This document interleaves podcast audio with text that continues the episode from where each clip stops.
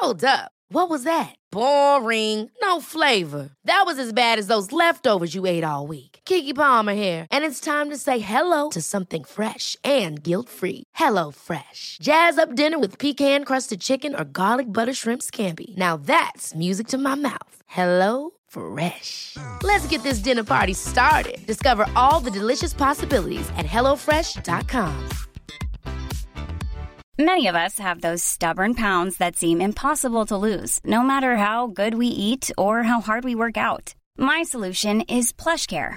PlushCare is a leading telehealth provider with doctors who are there for you day and night to partner with you in your weight loss journey. They can prescribe FDA-approved weight loss medications like Wagovi and Zepbound for those who qualify. Plus, they accept most insurance plans. To get started, visit plushcare.com slash weight loss. That's plushcare.com slash weight loss.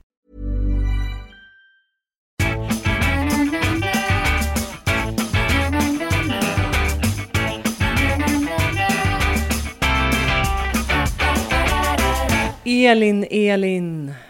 Bella.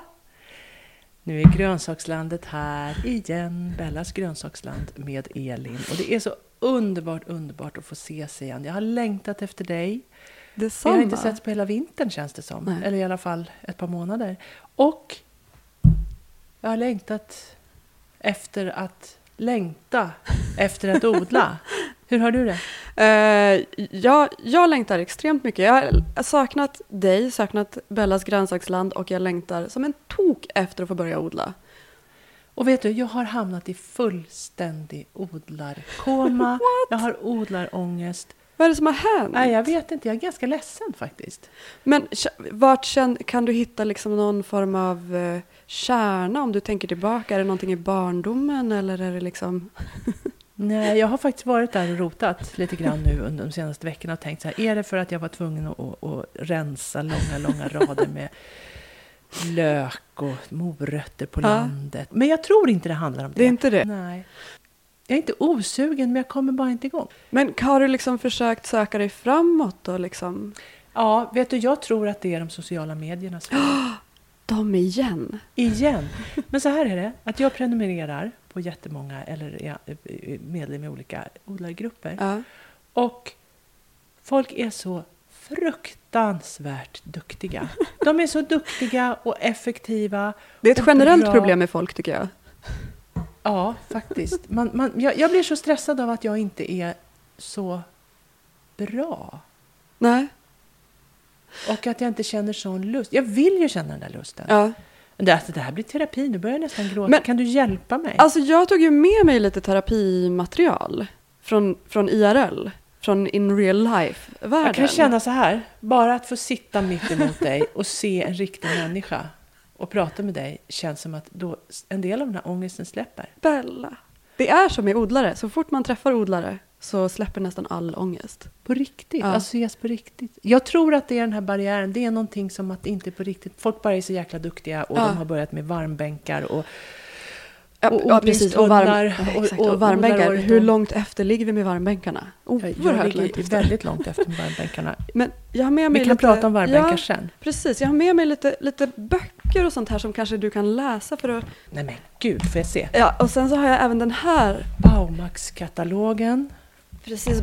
Beaumont från Frankrike. Baumax säger jag. Eller Baumax. Baumax kan man säga om man är från Västergötland. Eh, och så har vi då den här katalogen med, med det som på engelska kallas för heirloom. Som jag tror att... att the om det- rare seed catalog. Precis, som jag tror att vi på svenska kanske kallar för arvsort. Ja, ja, kultur. Kultur. Arvsorter, ja, va? precis. Nej men titta, och med en fantastisk violettfärgad Eh, det är en, vad är det, exakt, det är en daikon tror jag. Precis, någon form av eh, eh, lila indisk rotsak. På omslaget. Som Den tydligen ska vara oerhört vacker. nyttig. Och snygg. Och extremt Den här snygg. skulle man vilja rama in. Ja, faktiskt. Och, sen, så, The Whole Seed Catalog from Baker Creek Erlon. Att lite franska det, jag kan inte ens franska. där Nej, på men omslaget är en, en um, regnbågsmajs. I närs, en närstudie så det ser ut som små pärlor eller små fiskromkorn. Den är liksom på gränsen till chockerande vacker, tycker jag. Hur känns det? Jag blir lite stum. Alltså, Känner du svettningar eller känner du... Är det... vet du? Jag känner, jag får så här tydliga ångest... Eh, jag har tydliga ångestsvettningar, det låter helt galet. Men jag kan alltså bli lite varm eller svettig på undersidan av just det. överarmarna Ja. när jag blir stressad. Ja. Du, du sitter liksom och scrollar dig igenom sociala medier-flödena och folk har försått alla sina chilisar Ja. och du är helt dyngsur på undersidan av överarmarna. Absolut. Och jag blir besatt av att följa de här människorna. Och jag ser ju att de gör det på riktigt och de har hattar, mössor och gummistövlar och de gräver och har handskar och glada barn som är grisiga runt munnen för att de är med där ute i varmbänkarna. Så- Och hundar och katter och allt är så här idylliskt och underbart och lerigt och härligt. Och det är så här, jag förstår ju hur underbart de har det. Jag känner att det finns en viss självdestruktivitet i det här också. Det är inte bara en, så här, en fear of missing out. Det är inte bara ett FOMO-syndrom utan det är också någonting självdestruktivt att du söker den här kontakten. Ja, ja, så att jag kanske ska bara stänga av ett tag. Ja. Men samtidigt så är det ju dels mitt jättestora intresse Ja. och dels en del av mitt jobb. Jag Ja. jobbar ju en del med att skriva om odling. Men det här kanske kan bota den här ångesten. Ja. De här katalogerna, Ja. då känner man ju att, att plötsligt blir jag faktiskt sugen på att bläddra. Kolla här. Det här. Eh, den här härliga eh, amerikanska frökatalogen, Baker Creek, den, eh, det finns ju ett problem med den. Bara. Vad? Eh, och det är att, för jag har nämligen försökt beställa lite från dem. Ehm, och det kom, hamnar, jag får alltid, jag beställer liksom en, en liten katalog eller något litet nyhetsbrev och så beställer jag med lite fröer samtidigt. Eh, och då, det som händer är att jag får katalogen och ett jätteargt klistermärke från EU. För man får inte ta in fröer från Jag USA. antar att det är så. Hur ska vi göra? Eh, jag har en plan och jag känner att det kanske inte är helt korrekt att berätta på internet om vad den är. ifall att EU lyssnar. Nej. Men det finns en plan. Men, men däremot så måste jag säga en annan sak. En bra konstruktiv sak med EU som vi, jag tror att vi har glömt att prata om är att förra eller förrförra året hade EU en galen idé som gick ut på att alla fröer som byttes eller såldes mellan människor skulle eh, i praktiken förbjudas. Man skulle behöva registrera varje frö man bytte eller sålde, alltså även mellan privatpersoner. Ehm, och alla var jätteupprörda och sa det här är ju fruktansvärt på massa olika sätt. Eh, Ja, inte minst så minskar ju mångfalden. den biologiska ha- ha- mångfalden är ju helt kaputt efter det. Ja. Och särskilt i Sverige, där vi ju då har en mycket, mycket mindre grupp fröer som trivs här. Medan man i, i Holland och Belgien kanske har liksom väldigt stora fröföretag som har möjlighet att registrera väldigt många fröer. Mm. Och alla specifika nordiska fröer, alltså det skulle bli en fruktansvärd kostnad för fröföretagen. Små, små fröföretag skulle inte ha råd. Nej, och registrera. Privatpersoner skulle aldrig Precis. kunna registrera och vad det kostar att- att administrera det här. Så det som hände var alla var jätteupprörda och jättestressade. Jag hade supermycket ångest för det här. Eh, men det som hände var att EU blev hemskickade med det här förslaget och alla sa ni måste göra om det här, det här funkar inte. Och det EU gjorde var att riva det. De rev upp det. Det Det, blev borta. inget. Det är borta. Det är borta. Och det har vi lite, vi odlare har glömt att fira. Hur underbart det här är. Fröernas Fröernas befrielse. befrielse. Man glömmer Kan man instifta fröbefrielsedagen? Jag tycker att den Kanske. borde inträffa någonstans i slutet av maj när vi alla liksom byter fröer och plantor som vi har dragit upp. Och vi dansar runt som Och dansar små runt, vilda exakt. frögalningar Och i kastar trädgårdarna. linfrö i varenda hörn, helt fritt. Mitt i denna yra av glada frönyheter, får man skicka fröer inom EU? Betyder det det? Eh, det skulle jag säga. De fröer som jag har beställt ifrån EU har dykt upp. Jag brukar beställa från England och så. Och det är ingen som har sagt Ingen, nu, nu. inga, ar, inga arga klistermärken alls ifrån EU. Däremot så om man beställer stora träd och sånt, plantor med jord, då behöver man skaffa ett litet, eh, de behöver ett pass. På samma sätt som bebisar, tror jag. Och hundar. Och hundar. Så måste man skaffa liksom ett, eh, ett växtpass. Jag har försökt beställa stora kiwiplantor och det här trädet som heter Red Love Era som får röda, alltså äpplen med rött fruktkött har jag försökt beställa ifrån Skottland. Ehm, och då var de snälla nog, jag skulle beställa det här trädet för liksom 20 pund och då var de snälla nog att berätta för mig innan beställningen gick igenom att ett växtpass kostar närmare 1000 kronor. Oj. Så att jag fick en chans att avbeställa.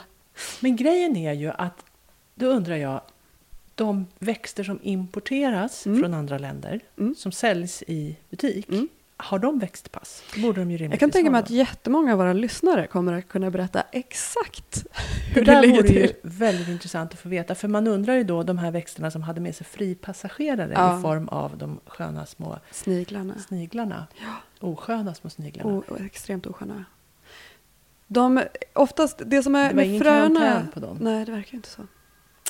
Om vi har någon som jobbar på en eh, plantskola så kan ni väl gå in på Bellas grönsakslands Facebook-sida och dela med er av era erfarenheter. Ja. De här katalogerna kan lösa en del för mig. Hur ser det ut för dig? Har du kommit någon vart? Har du odlarångest eller har du bara odlarglädje? Eh, Och hur nej, långt har du kommit? Jag har, en, eh, jag har faktiskt en jättestor odlarglädje.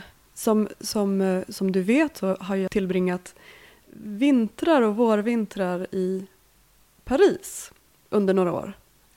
Eh, och vilket har gjort att hela min sådd har blivit liksom förskjuten. Och nu är jag här och nu är jag så enormt taggad på att få börja. Har du kommit igång redan? Eh, jag har inte det, för jag planerar en liten, liten resa. det blev en saknad igen. Ehm, så jag tänker att jag kommer att, jag kommer att resa bort en liten sväng och så kommer jag komma tillbaka och sen så kommer jag att köra i eh, slutet på mars. I slutet på mars För först? jag känner att folk ibland börjar lite tidigt. Jag tycker att man kan sitta i båten ganska länge. Eh, och för mig, särskilt för att jag har en extremt mörk lägenhet, vilket betyder att jag måste ha konstgjort ljus på Mm. allt jag sår. Mm. Och om, de inte, om jag inte har ljus att det räcker, då lider de här grejerna väldigt mycket som jag startar för tidigt. Så att för mig är det nästan mer funktionellt att börja sent och köra hårt. Okej, Va- och hur gör du då när du kör? Sent förstår jag, men Ja. hårt, hur då? Jag kör hårt på det sättet att jag har en tvåvånings odlingspyramid som eh, till hela min familjs eh, förtjusning står mitt i lägenheten och är enormt stor. Och Hur har här, du konstruerat den då? Eh, den har jag köpt på internet. Eh, också ett sånt där tillfälle när man kanske så surfar på internet och dricker vin på kvällen och sen så dyker det upp en avi några dagar senare och så bara, jag har tydligen Med en den. odlingspyramid som ser ut hur? Alltså så, att, Ehm, det är liksom, så att odlingsbänkarna sitter som i, i nivåer? exakt. Så att alla får ljus från alla håll? Ja, det är liksom sammanlagt fyra stycken eh, lysrör med industristyrka som liksom låter som ett litet, litet rymdskepp som startar. Nej, den går, jag har den på timer också så den, den står 12-16 timmar per dygn. Och då liksom när den här drar igång så låter den så här mm, och sen har vi liksom det bruset i vår lägenhet. Får växterna någonsin sova? Eh, ja, det är ju viktigt. Det är stängt det är stängt på natten. natten? Och de vill ju inte ha ljus på natten heller. Nej, de behöver vila. Exakt. Som vi. Eh, det är faktiskt eh, till och med en tillväxtperiod. Så man skulle nästan kunna se det som att de vilar på dagen. De äter och är helt slöa. Som barn, de får växtverk på nätterna. Ex- Ja, det är så. Ja, ja i alla fall upplever jag att min son har det och att jag själv alltid hade ont i benen på nätterna. Ja, men för det är ju då som all näring som de har fått i sig ifrån ljuset omsätts till, hoppas jag inte säger fel, kolhydrater. Växer så det knakar. Exakt. Ehm, så då kör jag väldigt hårt och så har jag såna här kapillärmattor. Eh, Förklara kapillärmattor, Det är alltså en, en, som ett litet, eh, ett litet material som suger i sig väldigt mycket vatten. Så jag behöver inte gå och stänka i varje kruka utan alla krukorna står liksom på en, eh, en fuktig matta i stora gråa tråg som är under de här lysrören. Eh, Så jag slår liksom i vatten i tråget, kapillärmattan suger i sig vattnet. Eh, Det går upp underifrån vilket ju är bättre än att ha vatten ovanifrån. Mm. Och sen så blir miljön lite fuktigare också eftersom att det står lite, det står lite vatten i de här trågen. Eh, för de har Det är liksom nästan som en hydroponisk odling ja, fast, fast, med, med, jord. jord. Exakt så. Exakt. Ehm, och där, är de ganska, där klarar de sig ganska bra i den miljön. Men när de här två våningarna är fulla, då är det ju problem. Vad gör du då? Nej, då får jag panik. Får du panik. Är det panik. Det är mycket panik och ångest här, men förhoppningsvis ska det resultera i bara ren och skär glädje framåt våren. Jag har en fråga till. Chili och tomat då? Räcker det att starta dem, tycker du, i slutet på mars? Ehm, tomat brukar jag ha problem med. Det som är bra för mig är att jag alltid får tomater av folk. Så att tomat brukar jag inte odla alls. Och chilin har jag kvar, den jag fick av dig i våras. Är det sant? Ja. Vad har du haft då? Ehm, den har varit ute, vilket den har tyckt jättemycket om. Eh, och sen nu när det blev kallt så har jag flyttat in den i trapphuset. Jag har snälla grannar. Snälla grannar som också har tagit hand om den medan jag har varit bortrest. Ehm, och där är det liksom kallt, på gränsen till för kallt. Men den, liksom, den är i så här suspended animation just nu. Den står liksom helt fryst i tillväxten och eh, är liksom, mår bra men växer inte. Och sen är min plan att jag ska beskära den som en pelargon Ja. och plantera sticklingar, så ta, ta sticklingar från den. Nu har jag fått ett hjärnsläpp. Hur, Ja, det, ja, det ska, Ja. måste man läsa på om. I hur många år kan man ha en chili? Ja, och det här känner jag att vi borde fråga någon ifrån Sydamerika kanske. Ja, För, för jag har för här är den ju, känns den som ettårig. ettårig. Men det tror jag inte alls att den behöver vara. Jag har haft chili som krukväxt i flera år och anledningen till att de har dukat under är djur. Problemdjur. Inte ljus och vinter, Nej, alltså. Eller mörker exakt. Utan att de har fått elaka, elaka djur som sen sprider sig som en löpeld till allting annat så att jag måste kasta ut dem på en sekund. Liksom. Ehm, Men jag tror med en, att ta en stickling ifrån en uppvuxen planta, då tror jag att den kommer att vara, tror jag att den kommer att vara som en ny, frisk, stark. Vet du en sak? Berätta. Nu känns det som att det lättar lite. När vi inte... Jag tror att det är det som är min ångest. Nu Ja. återkommer jag till ångesten. Ja, nej men det är okej. Att jag känner att jag borde veta så mycket. Och så gör jag inte det. Och då, då får, blir, man, blir jag så rädd när jag ser alla människor som kan så mycket. Och så när du nu också sitter här mitt emot mig och Och säger tror. tro, säger tror. Jag tror, jag är inte hundra, vi kan läsa på. Alltså då, det känns lite tryggt, det är som att hålla någon i handen. Som att, att nej, men vi, vi kan inte allting, men vi håller varandra i handen och så gör vi det tillsammans. Ta reda på saker. Och odling det är ju en muntlig tradition. Det är så här vi har blivit bra på att odla genom att prata med varandra. Och jag tror att det är jätteviktigt. Och varje gång jag träffar andra odlare så får jag reda på nya saker. Mm. Det är det bästa man kan göra. Träffa Mm. odlare är det bästa Mm. man kan göra. Va, har, du, har du några tankar kring tomater? Va, har du några sorter du är sugen på? Du bara, ja, är vi inne i känsligt område för Det är dig? lite känsligt. Nej, men jag tycker ju väldigt mycket om den där lilla, lilla Mei Wei-tomaten. Ja, men den var ju... Jag fick ju en sån planta av dig. Den, Den- var tog supergod. den sig? Ja. Vet du vad som hände med min? Det var Nej. helt fantastiskt. För jag, hade ju, jag odlar ju på landet. ja. Och så har jag också kommit över en pytteliten odlingslott utanför mitt bostadshus i stan. Grattis Bella. Där har vi varit Mm. mm, och kikat. Den Mm. är pytteliten. Jag har, Dante, min man, släpade dit en jättestor låda, ser ut som en stor badbalja. som vi fyllde med allt bröt, liksom rensade upp. Eh, så det är mest ogräs i botten och så öste vi på lite jord och kompost. Och dessutom så ska jag snart gå ut och gräva ner lite bokashi som jag har i lådor på balkongen faktiskt. Just det, berätta om bokashi en Mm, gång till. Jag ska göra det snart. Ja. Jag ska bara berätta Ja. om min Mei Wei-tomat. Smart. För den blev fantastisk. Jag satte, dels satte jag på landet, men sen så satte jag också en planta i den här lådan i stan. Mm. Och det bara växte och växte och växte så det liksom nästan tog över Ja. hela lådan. Och jag kunde gå och hämta små tomater varje dag under hela hösten. Så jag tog, det var helt knasigt när jag var på väg upp till mitt kontor för att jobba. Då kunde jag gå förbi min låda och så plocka en handfull små goda söta tomater. Så stoppade jag dem i fickan. Och sen så, så kunde jag ibland komma ihåg dem, ibland glömde jag bort Som dem. en Och så- helt rimlig människa så gick du runt med tomater i med fickan. tomater i fickan. Och det var så otroligt gott. Och så några salladsblad eller Ja. lite mangold eller någonting. Kunde Mm. jag stoppa i fickan så gick jag till jobbet så hade jag lunch. Jag måste ju då erkänna att jag eh, gick ju förbi din lilla odlingsplätt i stan en gång och gjorde samma sak. Jaså? Norpar tomater? Men vet du, det tycker jag man får. Okej. Jag tycker man får ta Ja. tomater när de, när, de, när de är många. Jag tog några, några, eh, några mangoldblad och något litet sådär som jag hittade. Som jag tänkte så här, det här verkar vara naturens överflöd. Det har hänt, det är inte bara du som gör så. Eh, Mitt grönkålslager, mitt grönkålsförråd som jag hade tänkt att jag skulle börja knapra på typ ja, nu. Ja, För de, det stod väldigt, väldigt länge. ja. Och så tänkte jag, vad bra, jag sparar det här. För jag hade lite sådär på landet som jag tog först. Så skulle jag gå ut och hämta, då var det borta. Då, Nej, allt! allt var borta. Antingen harar Mm. eller kanske någon lös existens som hade varit där och plockat. Med bara Som så enormt så här hälsomedveten. Ja, eller bara hungrig. Ja. Man får hoppas det. Ja. Att det var någon som var hungrig som Verkligen. blev mätt. Och fick mycket nytta Ja. på köp. Exakt. Apropå tomater. Ja.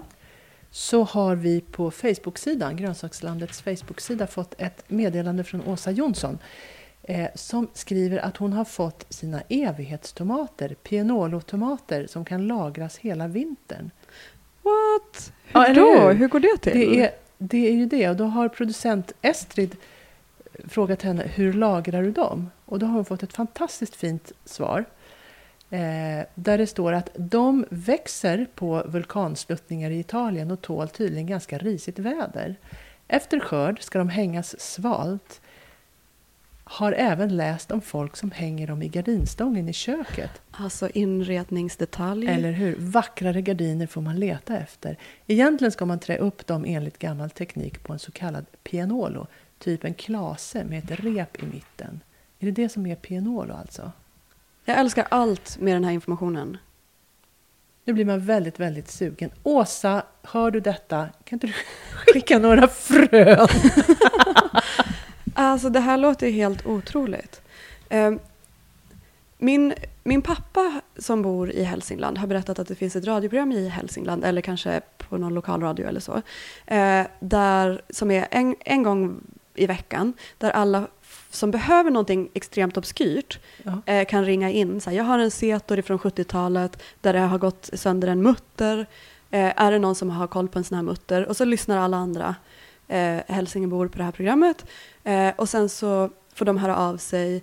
Och så nästa vecka så säger de så här, ja, han som ville ha en Setor-skruv har fått en Setor-skruv och hon som ville ha en, en gammal tunna liksom från det här århundradet, hon har fått det och Och sådär. hon som ville ha Och pianolofröer hon- Exakt. har fått det. Och jag tänker att det här kan funka lite på samma sätt. Att vi numera börjar agera fröförmedling. Okej. I och med att Mm. vi får det för EU också. Just precis. Ja, så nu Pianolo. Underbart. Jag skulle jättegärna vilja ha de här randiga tomaterna också. Mm. Tigertomater. Har du testat några Nej, sådana? det har jag faktiskt inte. Berätta mer om dem. Nej, jag vet inte så mycket mer om dem. Det var det jag tänkte att du skulle sä- säga. Men jag blir lite upphetsad här nu för jag ser sådana i, i den här amerikanska Frökatalogen. frökatalogen. Ehm, Solar Flare. jag är ju... Jag lyckades ju faktiskt tack vare efterlysning i, i grönsakslandet eh, lyckades jag ju få tag på den här perenna eh, kronärtskockan förra året. Ja, Var det någon som var snäll?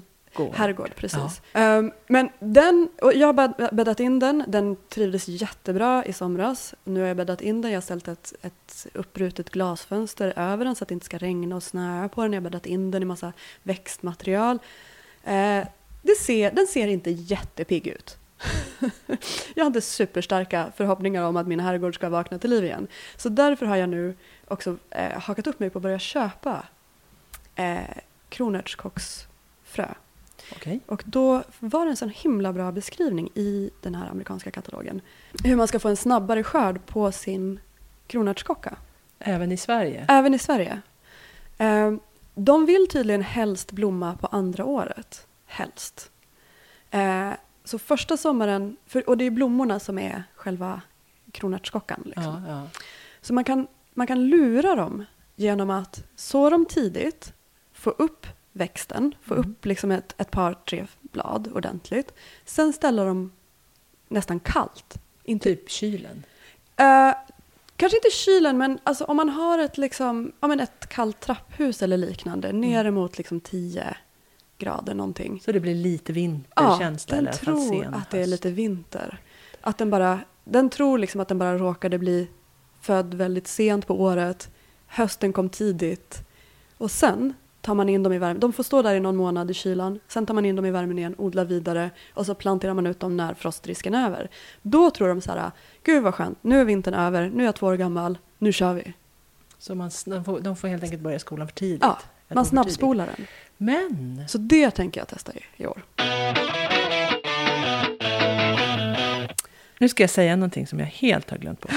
Vi är. om kronärtskockor och vi pratade om övervintring. Jo, det var det. Enodlaråret. En, Ja, ens, ja. ensaksskörden året. Ja, så för Förra året var odlare- ju lite deppigt för ganska många. Ja, men vad glad jag är att du säger jag det. förstått. Så att det är inte bara du och det är inte bara jag. För jag hade ganska bra förra året men inte lika bra som året innan. Nej. Så nu hoppas vi på det här. Ja. Ehm, jag också, de, den enda svartrot som jag skördade förra året, jag satte bara två i och för sig så det var inte ett jättestort bortfall. Ehm, den enda svartrot jag satte förra året blev så bra så det har jag bestämt mig för att det måste vara jätte, det så här ska vara stora svartrotsåret. Mhm. Det hade jag förra året. Ja. För vi köpte ju en del fröer i Frankrike när vi hälsade på dig. Och hur kändes det? Det kändes väldigt bra. Vi hade väldigt mycket svartrot. Ja, Eh, överallt, både i stan och på landet. Och, hur eh, behandlade du den? Nej, den blev, jag hade satt för mycket. Och vad där intressant. hade vi det lilla problemet att jag har en herrans massa svartrötter som fick stå lite för länge så då blev de Ah. träga. Så det var inte så de hamnade i bokashin Ja, just det. och på komposten. Eh, många av dem. Mm. Men så delade jag ut och gav bort och folk blev väldigt glada. Och speciellt när man då meddelar att det här är en toppen eh, grej att käka om man är lite, lite bakis. Eller om man innan, innan man tar första drinken så tar man den som tilltugg och så det. häver man liksom risken för att bli bakfull. Men vänta Bella, nu, nu pratar ju du om Radis Noir. Ja. Det här är ju svartroten. Ja. ja, men du hör. Samma färg, samma form, olika grönsak.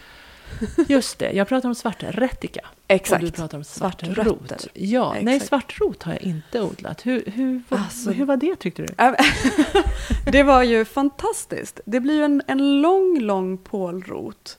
Eh, liksom lupinrotsliknande lång svartrot. Eh, som man tydligen, min blev inte så lång så jag hade inga problem med det, men man ska tydligen vara väldigt försiktig när man skördar den för att annars kan den liksom blöda ut allt sitt, den får liksom en vit sav. Precis som eh, maskrosrötter liksom, så kan den blöda ut allt det goda. Eh, Så man ska vara lite försiktig när man lyfter den. Och så ska man skrubba den och jag tror att man skalar. Jag har för mig att jag skalade min enda rot. Eh, och den blir liksom, Vad gjorde du med den? alltså den har ett så enormt så här lyxigt, lite så här som, alltså lite eh, sparrisliknande smak fast mycket så här fylligare och smörigare. Eh, så jag tror att jag, om jag blancherade den först, det är också en rot jag pratar om nu, så att jag måste gräva ganska djupt i minnet. Jag blancherade den och sen har jag för mig att jag ugnsbakade den med liksom lite smör och salt och kanske lite, lite honung och så rostade jag hasselnötter och hade till det. Och så har man lite saltost eller någonting. Oj. Och det blir så gott så att man blir helt knäpp alltså. Och det var inte svårodlat? Nej. Eller så, Alltså mitt problem var ju du att bara en? Du jag, jag, sådde två eh, och de trivdes jättebra. Den ena blev uppdragen och uppäten av ett djur. Vilket jag tyckte var så här, typ det ambitiösaste djur jag träffat. ja, Vilket djur drar upp en rot liksom? typ människodjuret. Ja, människodjuret. Eh, och, den, och, då, och då bestämde jag mig för att beskydda den andra, skydda den med mitt liv. Så den klarade sig. Eh, och gjorde mödan värt. Du, apropå tillaga rotsaker. Ja. Jag var i Norge Ja. här i vintras och Gud, gjorde ett reportage. Och träffade en, en kock Mm. som tillagade röd... Mm. som tillagade morotspuré. Och han skar moroten i ganska ja, tärningar eller eh, skiva. Den är ganska, kanske två centimeter stora Okej. slantar, tjocka. Och sen så kokte han den i rapsolja. Han kokade dem i olja. Ja, och sen hällde han av oljan och då behöll moroten färgen och även varenda vitamin, för den kokar inte bort i oljan, hävdar ångar han. inte bort. Men, och, så, vad, och, så, och vad hände sen? Och sen mosade han den, passerade han den och så blev det jätte, jättegod. Vad var det för typ av smak? Var den söt? Eller var den... Ja, söt, väldigt, väldigt orange morotspuré. Det var så gott. Gud vad härligt. Det var ett väldigt bra tips. Jag hade, Hade han några örter aning. eller någonting i eller var den som den var? Nej, det var som det var. Han la på lite salt, här, lite flingsalt. Bara en helt, en helt naken Mm. morotssmak. Mm. Väldigt, väldigt god. Detta ska testas. Det vill man gärna göra. Jag har inte gjort det själv. Och dessutom gjorde han någonting annat. Och han skar kålrot Ja. i fina strimlor. Ja, Vände dem i lite, lite vatten med en smörklick. ja, Kokat, blancherade dem. ja. Så att de fick lite eh, mjukhet men ändå al dente. Och så hällde han av vattnet, serverade det. Och det var också supergott. Det var nästan som att äta pommes strips Ja. fast kålrot. Gud, det här känns som att här läsa porr i fängelset på något sätt. Jag blir väldigt frustrerad. Ja, men visst låter det härligt? Ja. Man är, det blir man ju härligt glad Ja, av. verkligen. Att möta människor som tar vara på det.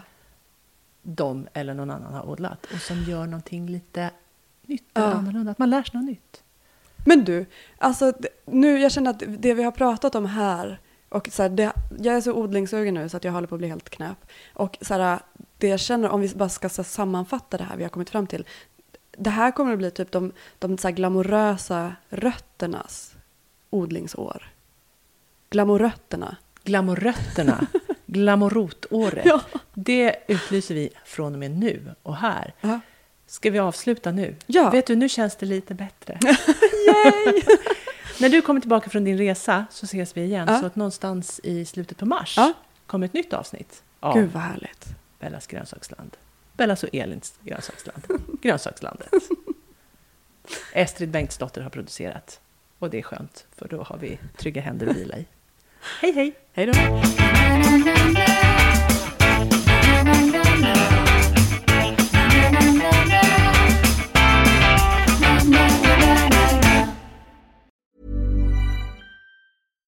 If you're looking for plump lips that last, you need to know about Juvederm lip fillers. With Juvederm Volbella XC and Juvederm Ultra XC, your lip look, whether it's subtle or bold, can last up to one full year with optimal treatment and no additional maintenance. Find a licensed specialist and see if it's right for you at juvederm.com today. That's J U V E D E R M.com. Add fullness to lips in adults over 21 with Juvederm Volbella XC or Juvederm Ultra XC. Do not use if you have severe allergies or a history of severe allergic reactions, or if you're allergic to lidocaine or the proteins used in Juvederm. Tell your doctor if you have a history of scarring or taking medicines that decrease the body's immune response or that can prolong bleeding. Common side effects include injection site redness, swelling, pain, tenderness, firmness, lumps, bumps, bruising, discoloration, or itching. As with all fillers, there's a rare risk of unintentional injection into a blood vessel, which can cause vision abnormalities, blindness, stroke, temporary scabs, or scarring. For full important safety information, visit juvederm.com. Cool fact a crocodile can't stick out its tongue. Also, you can get health insurance for a month or just under a year in some states. United Healthcare short term insurance plans, underwritten by Golden Rule Insurance Company, offer flexible, budget friendly coverage for you. Learn more at uh1.com. Millions of people have lost weight with personalized plans from Noom, like Evan, who can't stand salads and still lost 50 pounds. Salads, generally, for most people, are the easy button, right? For me, that wasn't an option. I never really was a salad guy. That's just not who I am. But Noom worked for me. Get your personalized plan today at Noom.com. Real Noom user compensated to provide their story. In four weeks, the typical Noom user can expect to lose one to two pounds per week. Individual results may vary. Hey, it's Ryan Reynolds, and I'm here with Keith, co star of my upcoming film, If, only in theaters, May 17th. Do you want to tell people the big news? All right, I'll do. Sign up now and you'll get unlimited for $15 a month in six months of Paramount Plus Essential Plan on us. Mintmobile.com slash switch. Upfront payment of $45 equivalent to $15 per month. Unlimited over 40 gigabytes per month. Face lower speeds. Videos at 480p. Active Mint customers by 531.24 get six months of Paramount Plus Essential Plan. Auto renews after six months. Offer ends May 31st, 2024. Separate Paramount Plus registration required. Terms and conditions apply if rated PG.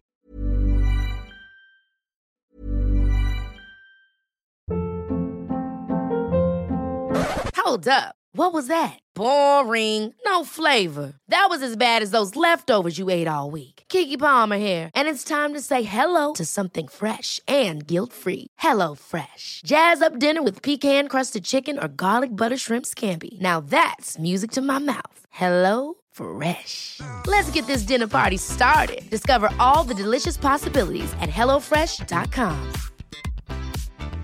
Planning for your next trip? Elevate your travel style with Quince. Quince has all the jet setting essentials you'll want for your next getaway, like European linen, premium luggage options, buttery soft Italian leather bags, and so much more. And is all priced at 50 to 80% less than similar brands. Plus, Quince only works with factories that use safe and ethical manufacturing practices. Pack your bags with high-quality essentials you'll be wearing for vacations to come with Quince. Go to quince.com/pack for free shipping and 365-day returns.